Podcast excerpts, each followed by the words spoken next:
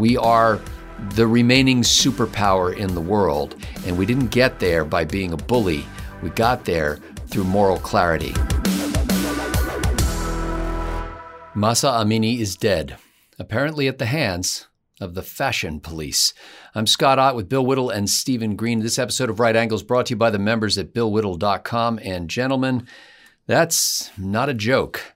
There are uh, police officers in Iran whose job it is to make sure that women are complying with the strict uh, regime of how they may dress. And you can get busted not just for wearing not wearing your headscarf because most women would wear their headscarf, but maybe having a little curl of hair peeking out from your headscarf or not wearing it quite right. Um, back in earlier in September, um, Mahsa Amini was taken into custody for re-education by these guardians of goodness. And during the three days that she was with them on September 16th, she died. The streets have exploded with rage, but it's not just, according to reports coming out of Iran, which are hard to get, by the way, because the Iranian government is able to shut down a lot of the internet. Um, it's not just that people are upset that she died, but that she was arrested. Stephen Green, since 1979, and all three of us still remember that revolution, um, the government of Iran has been in the hands of these restrictive uh, people who take an interpretation of Islam that is as, as strict as you can get it. Um, and the people have risen up on several occasions back in 2009, back in 2017. Uh, if you go into the archives somewhere, we've had a show where we discussed the killing of Neda Sultan, who was shot dead in the streets, and we watched the video of her bleeding out and her, as her pleading eyes looked up at the camera.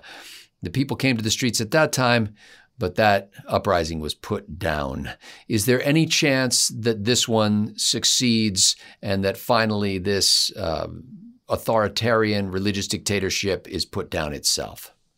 Well, first of all, I want to say I certainly hope so. Uh, but before I get into the, the how or why or whatever, I want to give a shout out to Elon Musk. Scott, you mentioned that the authorities there are shutting down the, or have shut down the internet. They shut down social media. There's only one social media outlet in Iran. I can't remember which one it is. Maybe it's Instagram. Whatever it is, they shut that down days ago.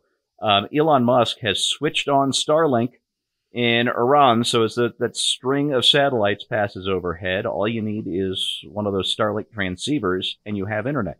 Um, now, of course, that's illegal in Iran. And since yeah. he just switched on Starlink there, uh, there aren't any transceivers that I know of in Iran. There was no, no call for them.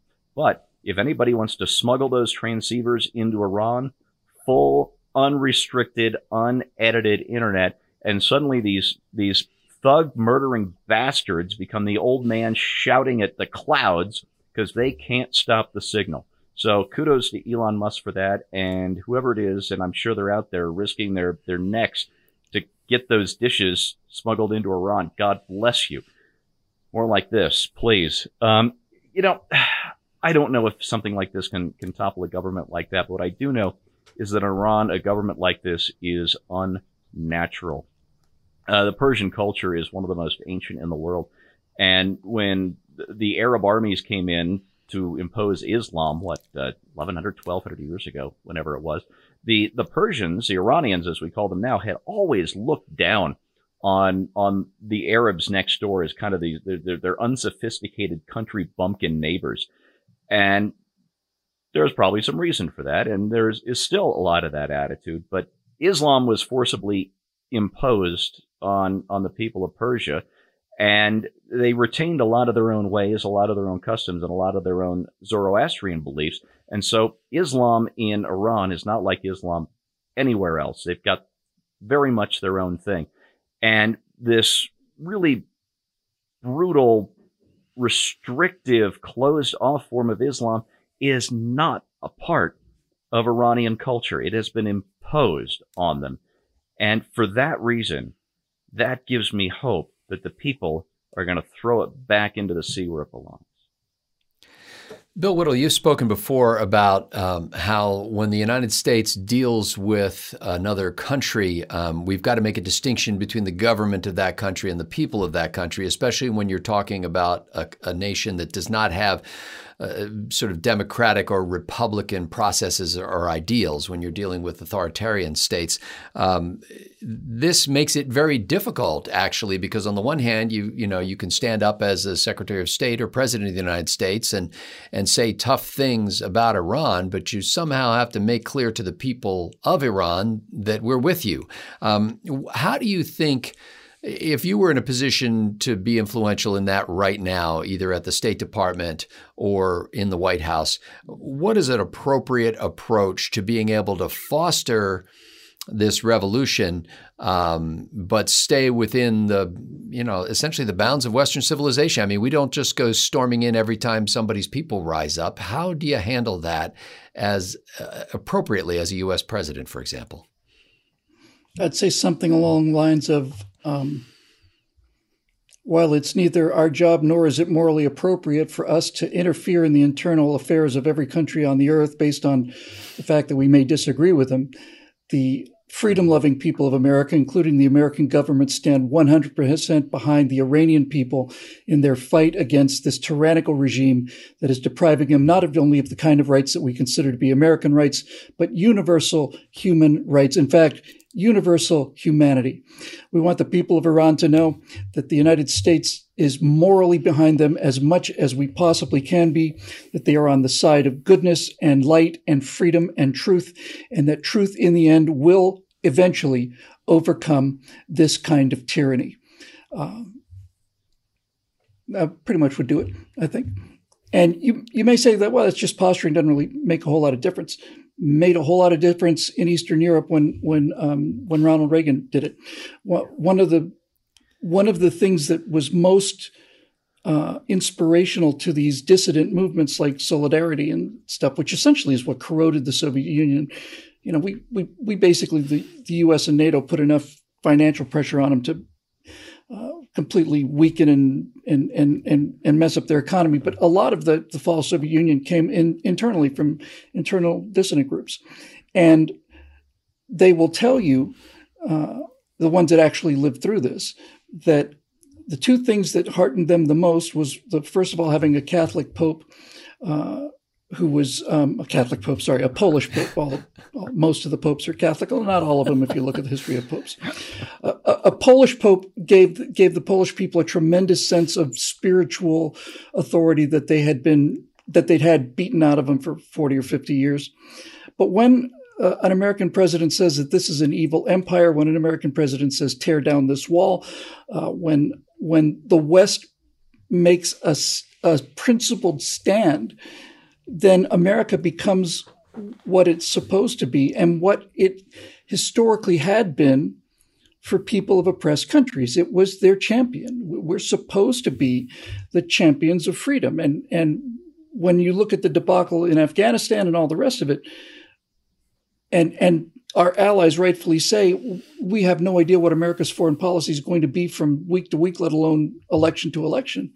They're right our foreign policy is, is, should be the same as our domestic policy. We are we are the force of freedom in the world. The reason we're powerful is because we're free. We're not we're not free because we're powerful. We're powerful because we're free. And um, and these values are universal and timeless. They're the they're the essence of what this country was built upon. And America is here to represent those values in the world. And anybody who is being oppressed unjustly, we're on their side. And, and, and that's all you had to say. And if you did say that, you would certainly cause me a lot less embarrassment. Uh, during the, the previous incident you mentioned about the, the woman who was shot and killed during the uh, was Arab Spring, I guess. The Obama Barack Obama had just been elected president, and and there were enormous crowds of people protesting in the streets to bring down the one government that has been the most trouble, not just for the United States, but for the West. Virtually all of the soldiers that we lost in Iraq, and many of them in Afghanistan, but certainly in Iraq, died from IEVs that were IEDs that were either uh, designed by or built by or or constructed by or placed by Iranians. And he simply could have said what I just said, and he didn't. And I suspect Joe Biden's not going to say anything either. Uh, so it's very difficult to uh, be a champion of freedom and to live in a country predicated on freedom and not have that country live up to not not its military obligation, its moral obligation uh, to be on the side of those oppressed people everywhere. And I think Bill really crystallized what I um, think about the situation here. What is what is called for is moral clarity. I'm not saying that the president of the United States has to make some long-winded speech about um, the issue, but what he does say must be clear. It must be clear who our friends are. It must be clear who are enemies of freedom. It must be uh, clear also that, unlike in a lot of countries in the world where we really don't have uh, much of a stake other than some business interests or some trade interests or some uh, expatriates who are out of our country and in theirs who we are obligated to care for, uh, we really have a horse in this race. I mean, this is these are people who have been the number one acknowledged state sponsor of terrorism for decades, and they have killed Americans. And I don't mean the Iranian people, I mean the Iranian government. The regime has killed people. And now their people are rising up and saying, uh, once again, this is not our government. Um, this is not a way to live. Um, you can't have police going around dragging people off the streets to re-education centers because they don't wear their their scarf properly.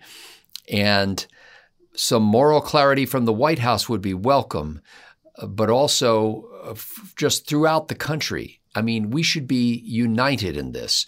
Um, the politics needs to stop at the water's edge in a situation like this, and we need to stand as America and say this is wrong, and we are obligated to do what we can in the course of dealing with these people and not bend and not be uh, willing to negotiate away our moral clarity. We are the remaining superpower in the world, and we didn't get there by being a bully. We got there through moral clarity. And it's time we exercise some right now. If you've seen the video years ago of Neda Sultan lying on the back, on her back, bleeding from the throat, if you've heard this story of Mahsa Amini now, how can your heart not be moved by this? And how can uh, the government of the United States stand idly by while these people are crushed under the boot of religious zealots? For Bill Whittle and Stephen Green, I'm Scott Ott. Thanks to the members at BillWhittle.com for making Right Angle possible.